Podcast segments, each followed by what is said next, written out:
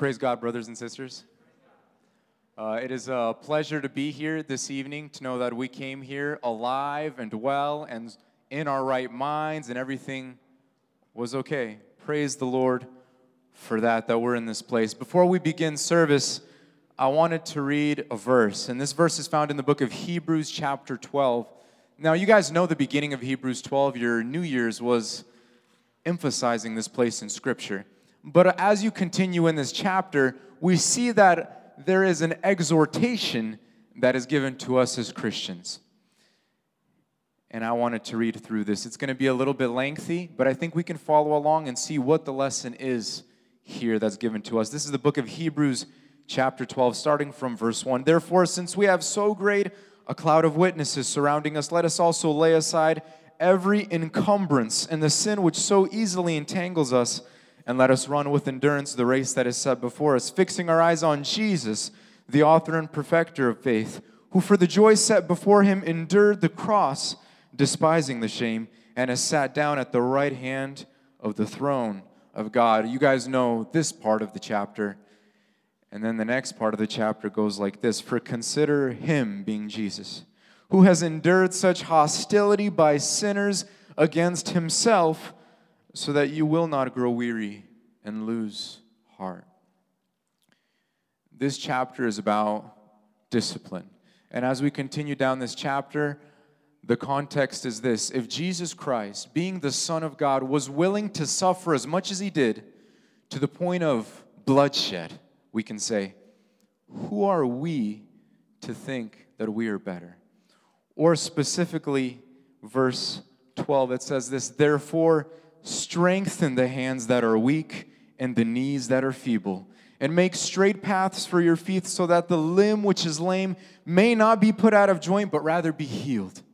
Knowing that Jesus Christ was disciplined, so to speak, he never sinned, but he was disciplined to the point of death. He learned obedience by the things he suffered, and he died on the cross.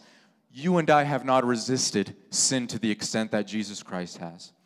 Very often we think of his beatings, his bruisings, his scourgings, and those things did happen. But I go back even further when he was at the garden. He is praying and he's thinking about what he's about to do, and he is so stressed, he is so anxious about what he's about to do that he is praying and he is sweating drops of blood. You and I have not resisted sin like that, brothers and sisters.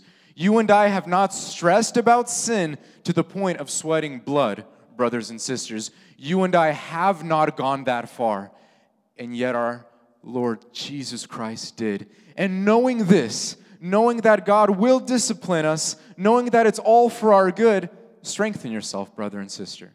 If you've come here and there is maybe something, some sin in your life that you have not been able to get rid of, maybe there's some trial in your life, something that's bogging you down, know this Jesus Christ suffered and he resisted to the point of bloodshed, you and I are okay. You and I have not gone that far. Be sober minded. Get a dose of realism in your life, brothers and sisters. Let me say it like this You and I will go through trials. You and I will be disciplined by God. Strengthen your knees, strengthen your hands. Stand straight, brothers and sisters. Put your chin up. Keep going because God is faithful to us. God resisted the, to the point of bloodshed even before the beatings. He was sweating blood. You and I have not gone that far. Try a little bit harder. Know that God loves you. Know that you can do it. The, in the exhortation for all of us here this morning that I wanted to leave with you before we pray and begin worshiping is this whatever it is that you're going through in regards to your spirituality, when it comes to your relationship with God, whatever you're going through, if it is rough, if and it will be rough, strengthen yourself, strengthen your hands, straighten those knees, those knocking knees, I like to think. I remember when I first preached, my knees were knocking. Strengthen those knocking knees, brothers and sisters. We're okay. We are okay. Let's realize that we are okay. We have not resisted that badly. We have not suffered like Christ did. God still loves us. Amen? Did, did I encourage you? Was that okay? Are you, can you guys accept that? Let's stand and pray before we worship. Good evening, brothers and sisters. Um, you know, I'll be playing the accordion later, but like, I'm gonna say a quick sermon. Today I'll be talking about why is it important to worship God in the spirit and in truth. If you guys could open your Bible to John chapter 4, verse 23 and 24. Yet a time is coming, and now has come when the true worshipers will worship the Father in the Spirit and in truth, for they are the kind of worshipers in the Father seeks. God is Spirit, and the worshipers must worship in the Spirit and in truth. Jesus says an interesting thing. He said, God is Spirit, and his worshipers must worship in the Spirit and truth. Well, to understand what the Spirit and what the truth is, we have to look in Scripture. In Ephesians chapter 5, verse 19, says, Speak into one another with psalms, hymns, and songs from the Spirit, and sing and make from your heart to the Lord. We can also go to Romans chapter 12, verse 1 to 2. It says, Therefore, I urge you, brothers and sisters, in view of God's mercy, to offer your bodies as a living sacrifice, holy and pleasing to God. As you can see, Jesus is telling us to worship from the heart and worship that's done in a spiritual way. Now that we understand what worshiping in spirit is, now we'll look at what worshiping in truth is. You can worship God in truth, or you can worship God in pretense. Well, my, some might be asking what pretense is. It's pretending. Some people, well, a lot of people nowadays pretend to worship for whatever reason, maybe to impress someone. That's why Jesus is telling us to worship from the heart, worship that is genuine and not faking. That's why I encourage you, brothers and sisters, to worship in the spirit and truth. Amen. Now for the accordion.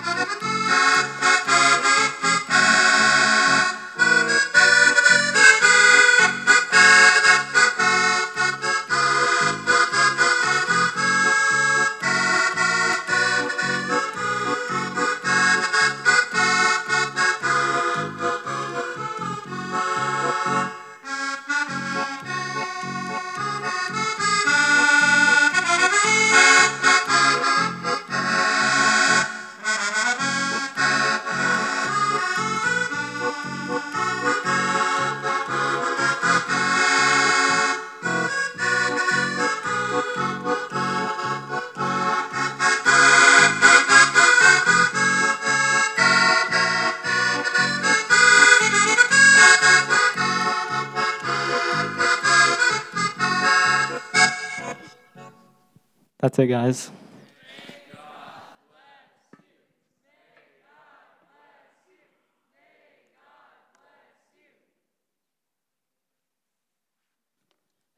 Walking from there to here, I realized I'm in big trouble.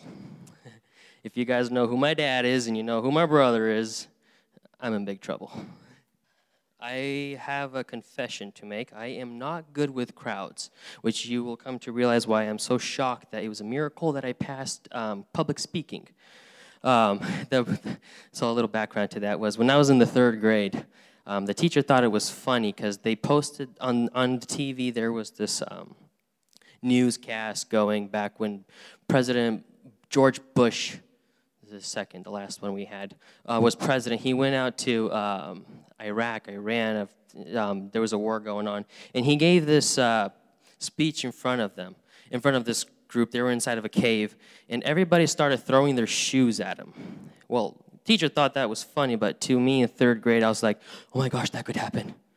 So since then, I'm like, ooh, if that ever happens to me. So please hold on to your shoes while we get through this. So, um, in preparation for today's sermon, um, I was thinking, what should I talk about? There are so many people in the scripture that we can talk about, lives we can analyze and project it upon ourselves on how we are growing, what we should do to better ourselves. And, and I started writing some sermons. I, went, I started off with Peter, uh, with Peter and Silas in the prison. Um, I started, then I went, transferred over to um, Jonah, and then to Moses, then to Elijah. I'm like, why? What? Something, something, something's, something's, something's not catching on with me. So I was like, what can I tell the youth of Slavic Christian Center today that could touch everyone, that I could speak to everyone? And I was like, and then this, this, this thing came to me and said, talk about something as if it was your last time you were ever talking to them. And then it was pretty clear. I'm like, well, given my age, youth is pretty much behind me. So I wanted to kind of briefly talk about youth, as we all are. Um, so if we read from Ecclesiastes, uh, chapter 12, verse 1. Remember now your Creator in the days of your youth, before the difficult day, days come, and the years draws near when you see, when you say, "I have no pleasure in them." When you're young, your life is okay. The way I see life is basically in sections, in categories, in terms. When we're infants, when we're toddlers, and our parents are raising up, they teach us the essentials to help us through life. These essentials that we are given as children, they help us in our, in our, in our youth, in our teen, to they manifest into something greater, but they're, but they're very much mastered in our youth. The way to walk, the way to talk, the way you dress, the way you greet, the way you eat at the table. All these little things. And then the parents start to build the foundation on how do we, how us are to be raised as Christians. Um, so after we get from childhood and we grow up, and we enter the stages of youth, we then take that information that our parents have given us, that instilled in us, and we, we, we build up on it. We master it on our own. We are no longer holding on to our parents. We go to school. We go, to, we go our own ways. We go with our own friends. And wherever we are in the world, we rely on what we were taught. But we also build on. Now, what we build in our in our youth, we build upon what we were taught. But then, what we continue to build in our youth, we prepare for the next chapter, the next term of our life, uh, that is adulthood. We are very fragile. Uh, we all know that we are very fragile right now in our state. Friends, they can bring us down the wrong path. Um, peer pressure, temptation, it's around us every day. Even before you even wake up in the morning, your eyes are still closed. You hear the alarm clock slap ring slap, that's weakness. It's a, it manifests itself in many forms. So, if we read here, it says, Remember now your Creator in the days of your youth. If we do not keep in on the back of our mind the seed that has to blossom into something bigger, that if we do not feed the need to, to, under, to understand the way of living, to follow Christ, we will lose the we will lose our um, we will well we will, it says remember now your creator. You won't remember your creator. You will find reasons not to. Um, the problem with uh, with the youth is there they there there's some some of us, probably those that aren't here today, we, they, um, they either are blinded by the truth or they are simply deny it, ignore it. I have this one guy that works for me. Um, he's in his early 30s, mid 30s, I don't know. Um, he, you can tell he's been doing hardcore drugs his entire life. It, it, it is the saddest of sad. His half his teeth are gone. The ones he do he does have, they're all but just golly daisies. I don't know if you can eat steak. And he's blind in one eye, and when the good eye he does have, he's cross-eyed. So whenever you tell him, "Does that wall look straight to you?" He's like, "Yeah." Well, you can't expect much from him. And their brain, in his brain, is fried. But he's a really hard worker. He's sweet. He's charming. Well, when he's not nuts. But um, what I'm getting at is every, t- every couple times a week, every morning he would see me. He'd be like, Boris, Jesus loves you. By the way, my name's Boris, if you don't know. Jesus loves you. And, and sometimes when you're just down, you know, you have that hard day, it's like, thank you. He loves you too. And he'd be like, and he'd get teary eyed and say, Yeah, I love him too. He saved me. And then later on that day, he comes, he goes to the bathroom for 20 minutes. He comes out looking like he snorted up a powdered donut. It's, he's, he's fried. They're beyond saving at that point. You can try. You can try, and you can tell that there's hope and glimmer in their, in their eyes that they want to and they know, but they're, they've just, it's just, the devil's got a hold of them so bad that it's just beyond. And um, if we aren't careful and we don't um, feed our uh, if we don't feed that that seed that our creator god is our savior and the way of life is through him and he can redeem us and through him we can find salvation and that he is the way of life the truth and through his spirit we can find um, peace comfort then and uh, so if we uh, open up to Exodus 20, chapter 12.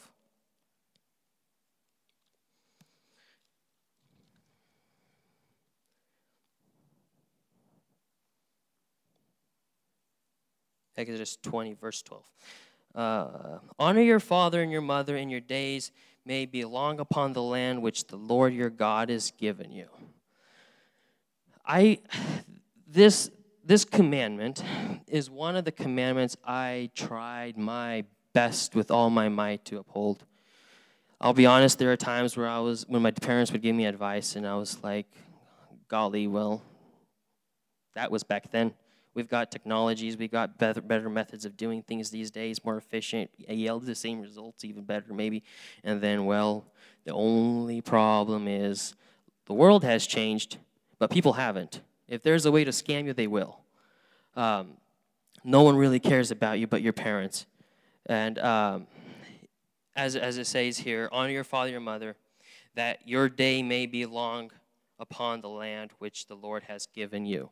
Well, who doesn't want to live long on earth? Yes, it's great to go to heaven. We all look forward to, but we're humans, we're flesh.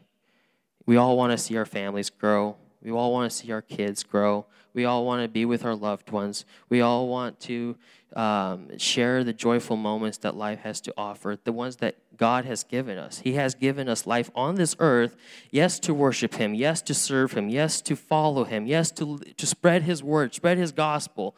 But He gave it to us as a gift. It is a gift that we are blessed with. But through this blessing, it's a curse in disguise that we can lose our eternal life like that. Even though as though we even though we still as long as we have a beat in our chest, we can still find salvation. But we have to want to, we have to find that desire to be better, that desire to instill a better, better we, a better us. Um, like I said, um, because I'm almost out of my youth, I am starting to see the effects that my youth had. Um, for example, I I got I spent my whole life in school. I finished three years ago and I completed two bachelor's degree. But if I could redo it, I would not go to school. There's a long story to it, but going to school had actually kind of it built my physical life in a, in a sense, minus losing my hair, but it also I feel like it held me back spiritually. I, I never did drugs. I never hung out with people. I, I was the little kid in the corner. I, I all the good stuff. But I, I, I, didn't have the time. I always found excuses why I shouldn't go to church, why I shouldn't go to youth, why I, sh- I couldn't help out in kids' camp, why I couldn't help out in Sunday school. All these little things that could have manifested into something greater, I gave those all up. For what? A diploma? Uh, two diplomas? Well, they're not doing me well. Okay, let's drop that. Okay, so what we do now in our youth, we will, we will, we will reap later on in life. Whether it's something small that we will reap at the beginning of our adulthood or later on in our youth, or if it's something large that we won't notice until it's later down the road when we're in our 80s or 90s, it all has a ripple effect. There was a there's a saying, there was a quote um, by a theologist. Um, it said, To someone, you might be the only Bible they will ever read. Well, I like to. I like to reword that and say, to someone, you might be the first Bible you will ever read.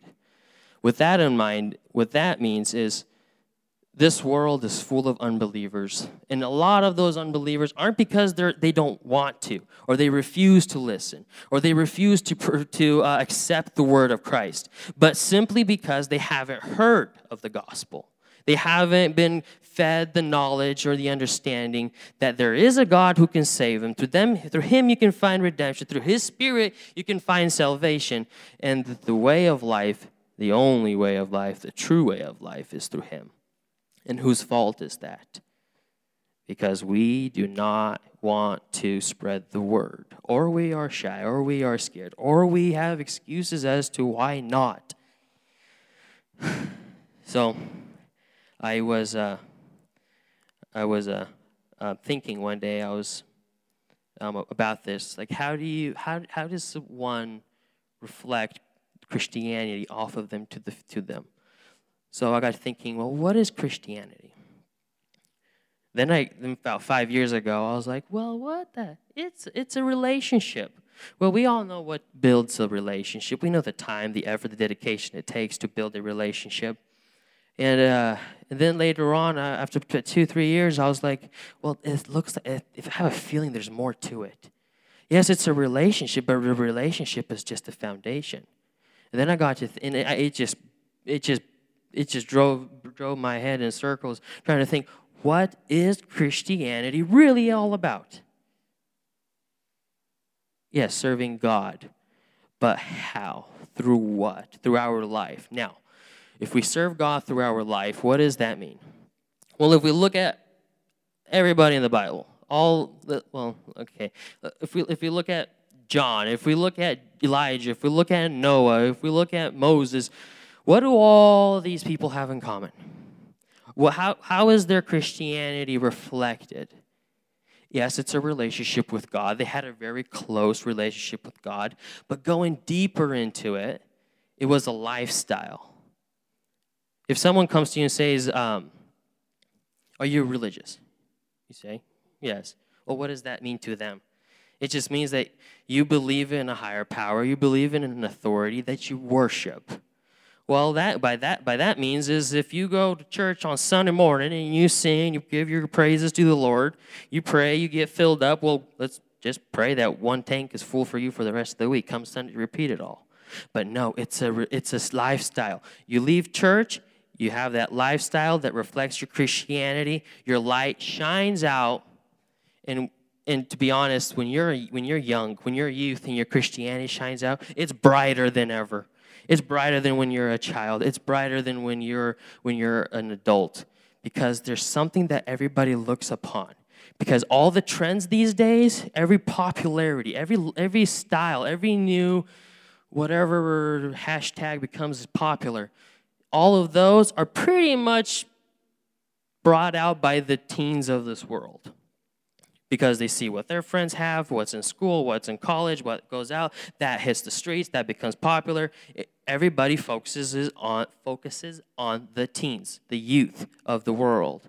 So the way we project ourselves has a larger impact now and on us in later on in life because we we, we, we are sowing something greater so that we have something to reap.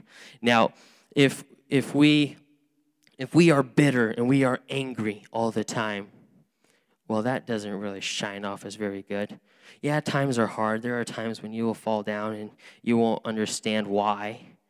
Um, about nine, ten years ago, there was this um, there was this story being told on the radio by a by a father the story was about his daughter. And he was telling the story based on a time back when um, the last recession hit. He all but almost lost his job. He was barely holding on to, barely making any money to get by.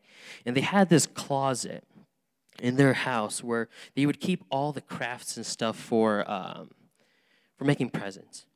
Um, when there was a birthday, you know, they still wanted to make it special, so they would reuse the paper wrappers and little boxes and stuff. So they would store it in that closet. So and um, it was it was it was precious to them.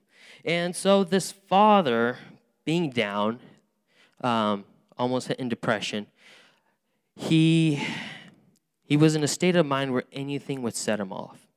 So he comes home tired one day, and his little daughter, I don't remember how old she was or if they even said, but his little daughter comes up to him and hoping to make her dad happy, hands, her this, hands him a box she made. And he got mad that she went into the box. Well, he got even well, he got mad after he opened it up and noticed that it was empty. So he got mad that she took she went into that closet, took their their um, supplies that they were technically rationing, uh, and built the box that was empty. So he yelled at her and scolded her, and her and the daughter gets tears in her eyes, puts her head down, and says, But daddy, it's not empty. I blew kisses into it until it was overflowing. And um, the story goes on, to, and um, it wasn't two weeks later. Um, the little girl and her and her and her mom go out to get ice cream after dinner when they're both killed by a drunk driver. And um, it got to me thinking. I was like, how fragile are we? What sets us off? Our temperament? How important is that? The last thing that we can say to someone could be, could be the last ever. It's, it's hard to leave, just do, to be angry at someone, but then you leave the world and they're mad at you, but that will fade. But what if you're mad at someone, they leave this world, that will never leave you. That will be with you forever. Like that father, he said he had that box by his bed forever. He still does. Well, uh, it's been 10 years ago. I bet he still does. A little box full of kisses from his little girl that, knows, that is no longer around. So, if I can leave you guys all with just one thought, it's just reflect on your now, reflect on your past. You can't change the past. No, they can't build you a time machine. No, they never will because people do not govern time. Reflect on now, reflect on your past, because all of those domino effect into the future. Whether it's tomorrow, whether it's a year, whether it's a, it's by the time you're 90. These days are precious. These, pre- these days are what will haunt you. Um,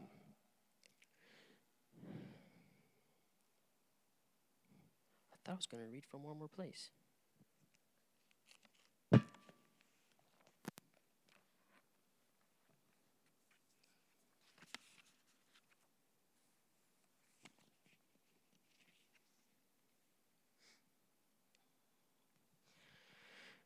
Gal- uh, Galatians 5, verse 22. But the fruit of the Spirit is love, joy, peace, long suffering, kindness, goodness, and faithfulness. All of the, each and every one of these traits, they're, they're the fruit of the Spirit. And as with all fruit, it, it has to be planted.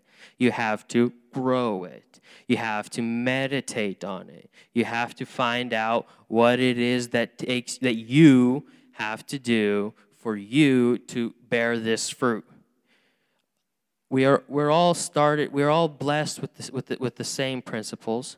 We're all blessed with the same um, with with, this, with the same factors.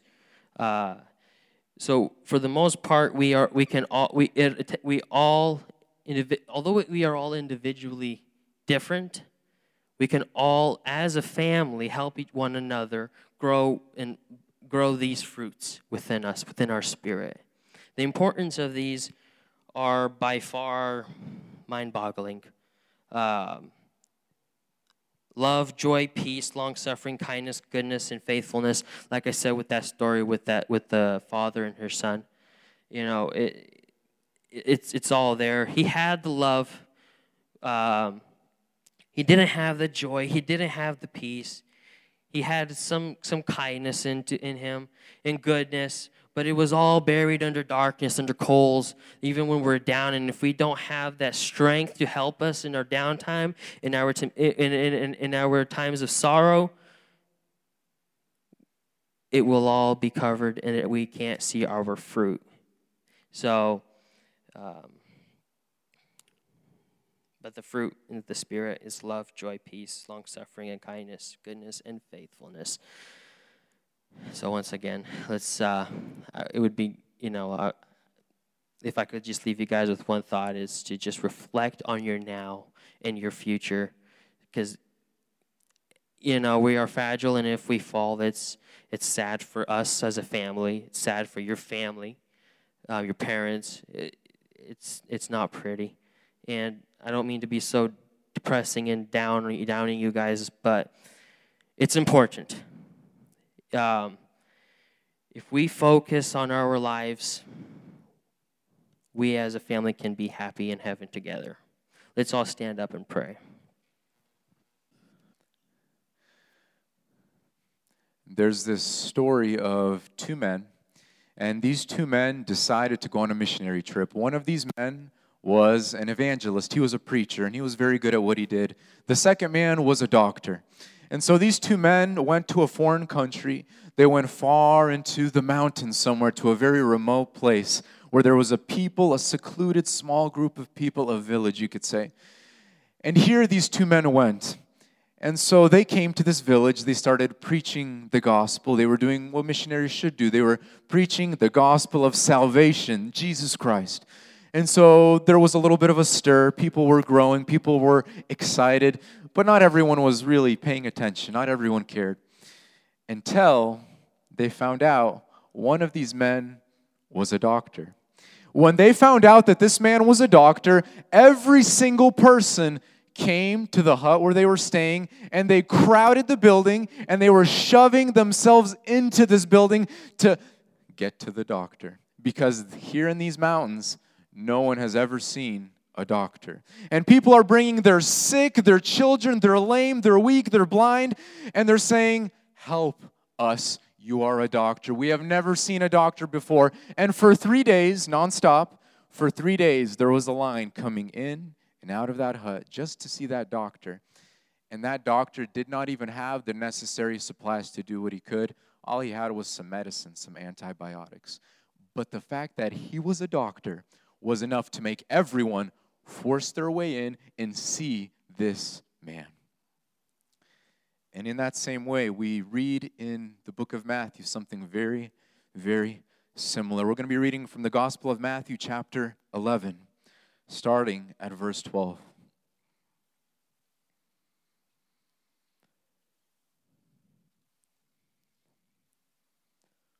From the days of John the Baptist until now, the kingdom of heaven suffers violence, and violent men take it by force. What does this mean? The kingdom of heaven suffers violence, and violent men take it by force. Jesus Christ came into this world. He was a doctor, right? He came, he was preaching the gospel of salvation. He was healing people and just like the story I just shared, people were crowding to him in a very violent way, the scripture says. This is not a bad kind of a violence. This is like a positive aggressiveness, don't you think? These are people that are rushing to the only hope they finally have. They have never in their life seen someone who could save them physically and spiritually, and so they rush to him. They did not care how long they had to wait. Very often we read in the scriptures they were hungry. It's been days now, and Jesus says, Feed them. They're going to faint if you don't feed them. They're following him for days, and they're carrying the sick, the needy. They're coming, they want help. This is the only doctor they've ever seen. And so here we see the kingdom of heaven suffers violence. Or another way to say it is this the kingdom of heaven is taken by violence, and the violent claim it. The kingdom of heaven is taken by force, and it's only those who eagerly want it who obtain it. It's only those who eagerly want God who will obtain God. It's only those who genuinely want what Christ has to offer and those who are willing to surrender to get it for themselves, to snatch it for themselves. Those are the only type of people who will get the kingdom of God. You see, Jesus Christ came and he was the doctor. He was the one that could save you and I. He was the one that could heal you and I. And there were people, and we know of them, who did, who did what they could to seize it for themselves.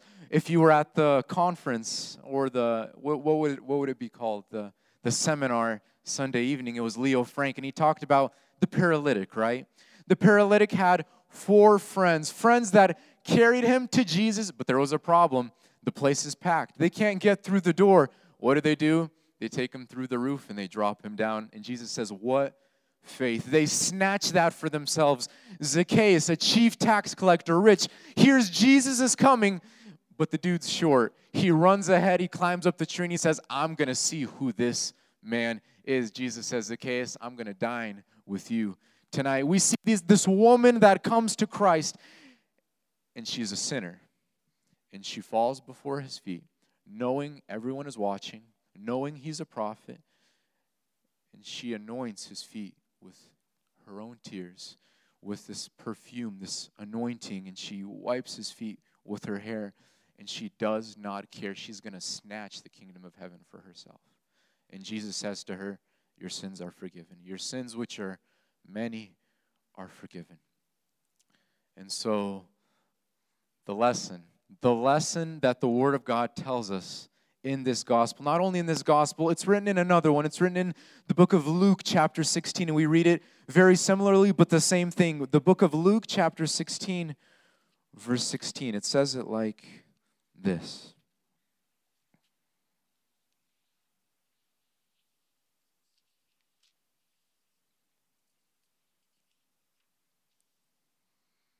The law and the prophets were proclaimed until John. Since that time, the gospel of the kingdom of God has been preached, and everyone is forcing his way into it. The law and the prophets were proclaimed until John, or evangelized, preached. And since that time, the gospel of the kingdom of God has been preached, and everyone is forcing his way into it. The kingdom of God is here, brothers and sisters. We are here 2,000 years later. Jesus Christ is gone. We have his word, though. And he says to all of us here today, You've never seen me, but you're blessed if you believe in me. And the kingdom of God is something that can save your soul. See, physical healing was great, but even Jesus had compassion on them and said they have something that is a deeper need than physical healing. Their souls are lost. These Pharisees have been abusing them and ruling over them, and these Jews are ruining them and hurting them. Jesus knew what they really needed was spiritual healing. And today, for you and I, my question is this Does your faith parallel? Does your faith have that same tone of violence that we read about here? Does your faith have that same positive aggressiveness that we see in the scriptures. This is not a bad kind of violence we read about. Are you seizing the promises of God for yourself, brothers and sisters? Do you come to God in prayer and say, Lord, your scripture says this, my God, would you be faithful to your word? Lord, this is my youth and I will serve to whatever capacity I can. I will seize this for myself. Does your faith mirror that same violence?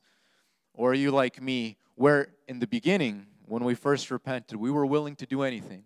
I remember being a young teenager, I had repented. I said, Lord, you can have everything. Lord, send me, I'll go. You want me to go, I'll do it. I'll do anything, Father, have everything. Time passed, though, we got a little bit comfortable, we got a little bit lazy, we got a little sedentary, and nowadays, uh, what is the joke that we have, right? We, we're in our 20s, we get married, and we just kind of start retiring from there. Isn't that what the joke is? That's the climax for a lot of us. Lord have mercy. Sometimes I think that would be the dream life to get married and slowly retire. And my conviction is this where is that violence? Where did that positive aggressiveness go?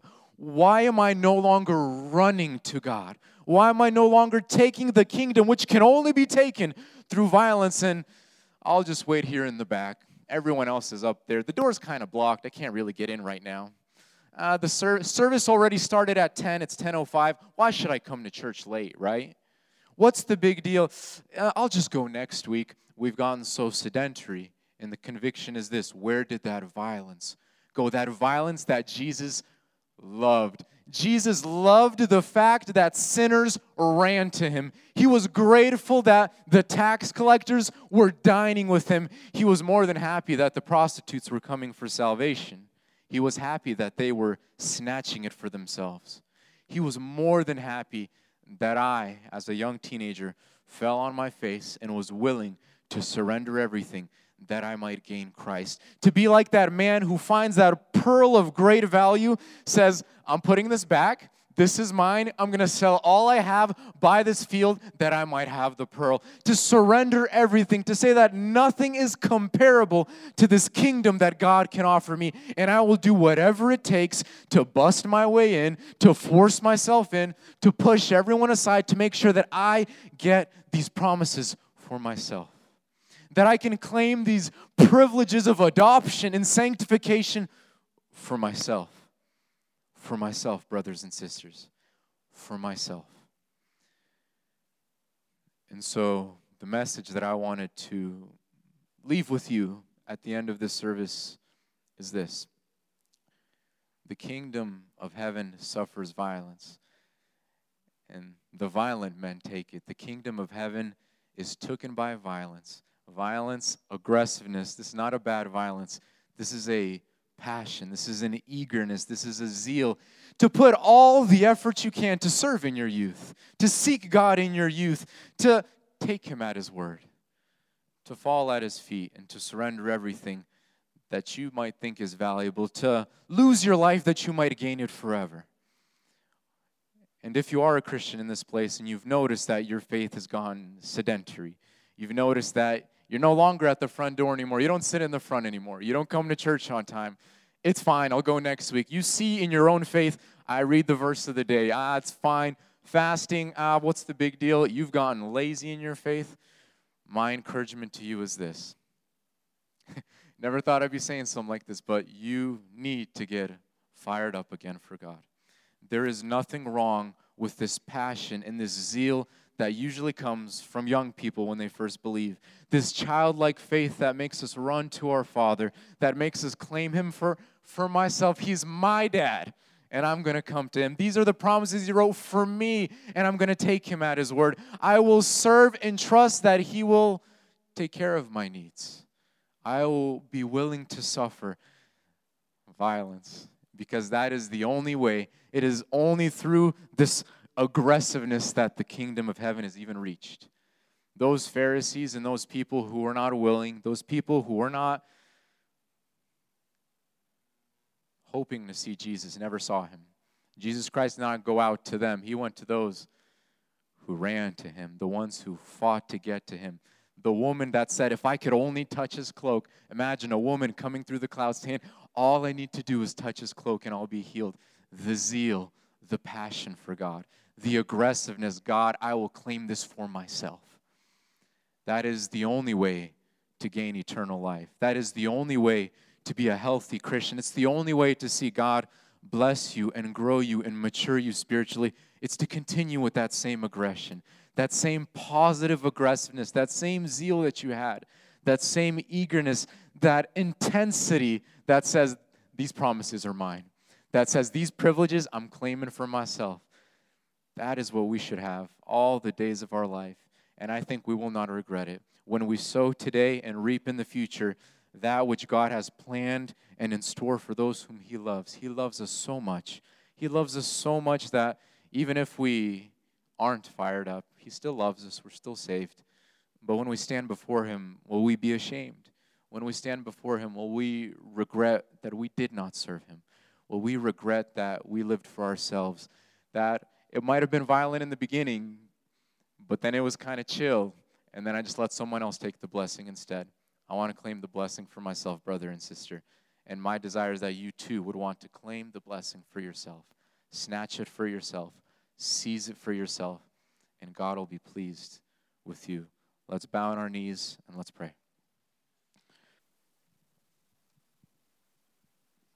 Praise the Lord, for He is good. Amen. Amen.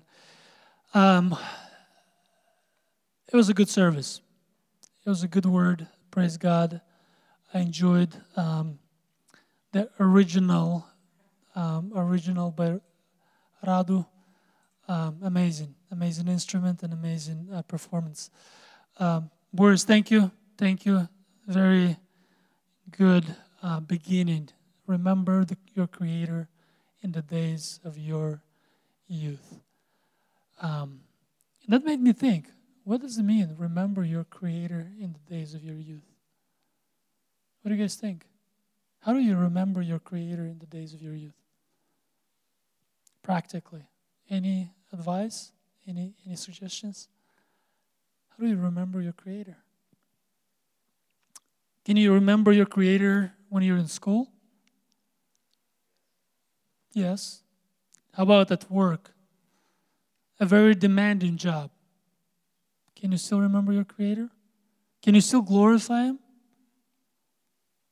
Okay.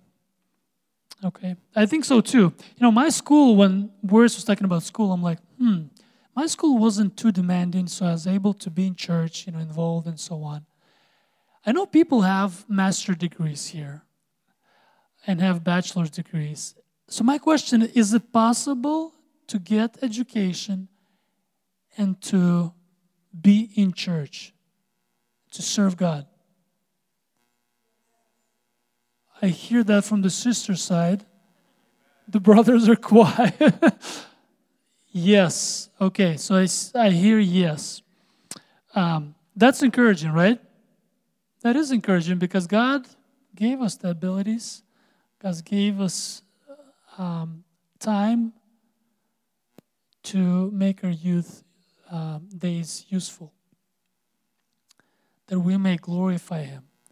Um, and for some people, it means to glorify God is by doing missionary work in India.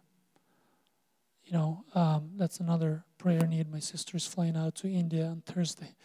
I forgot to, to pray for her or to ask to pray. Please pray for her. Um, for some people, it means serving on the college campus and bringing the light of Christ to their classroom. And to standing up and speaking out and say, well, um, I don't think that you know evolution happened this way.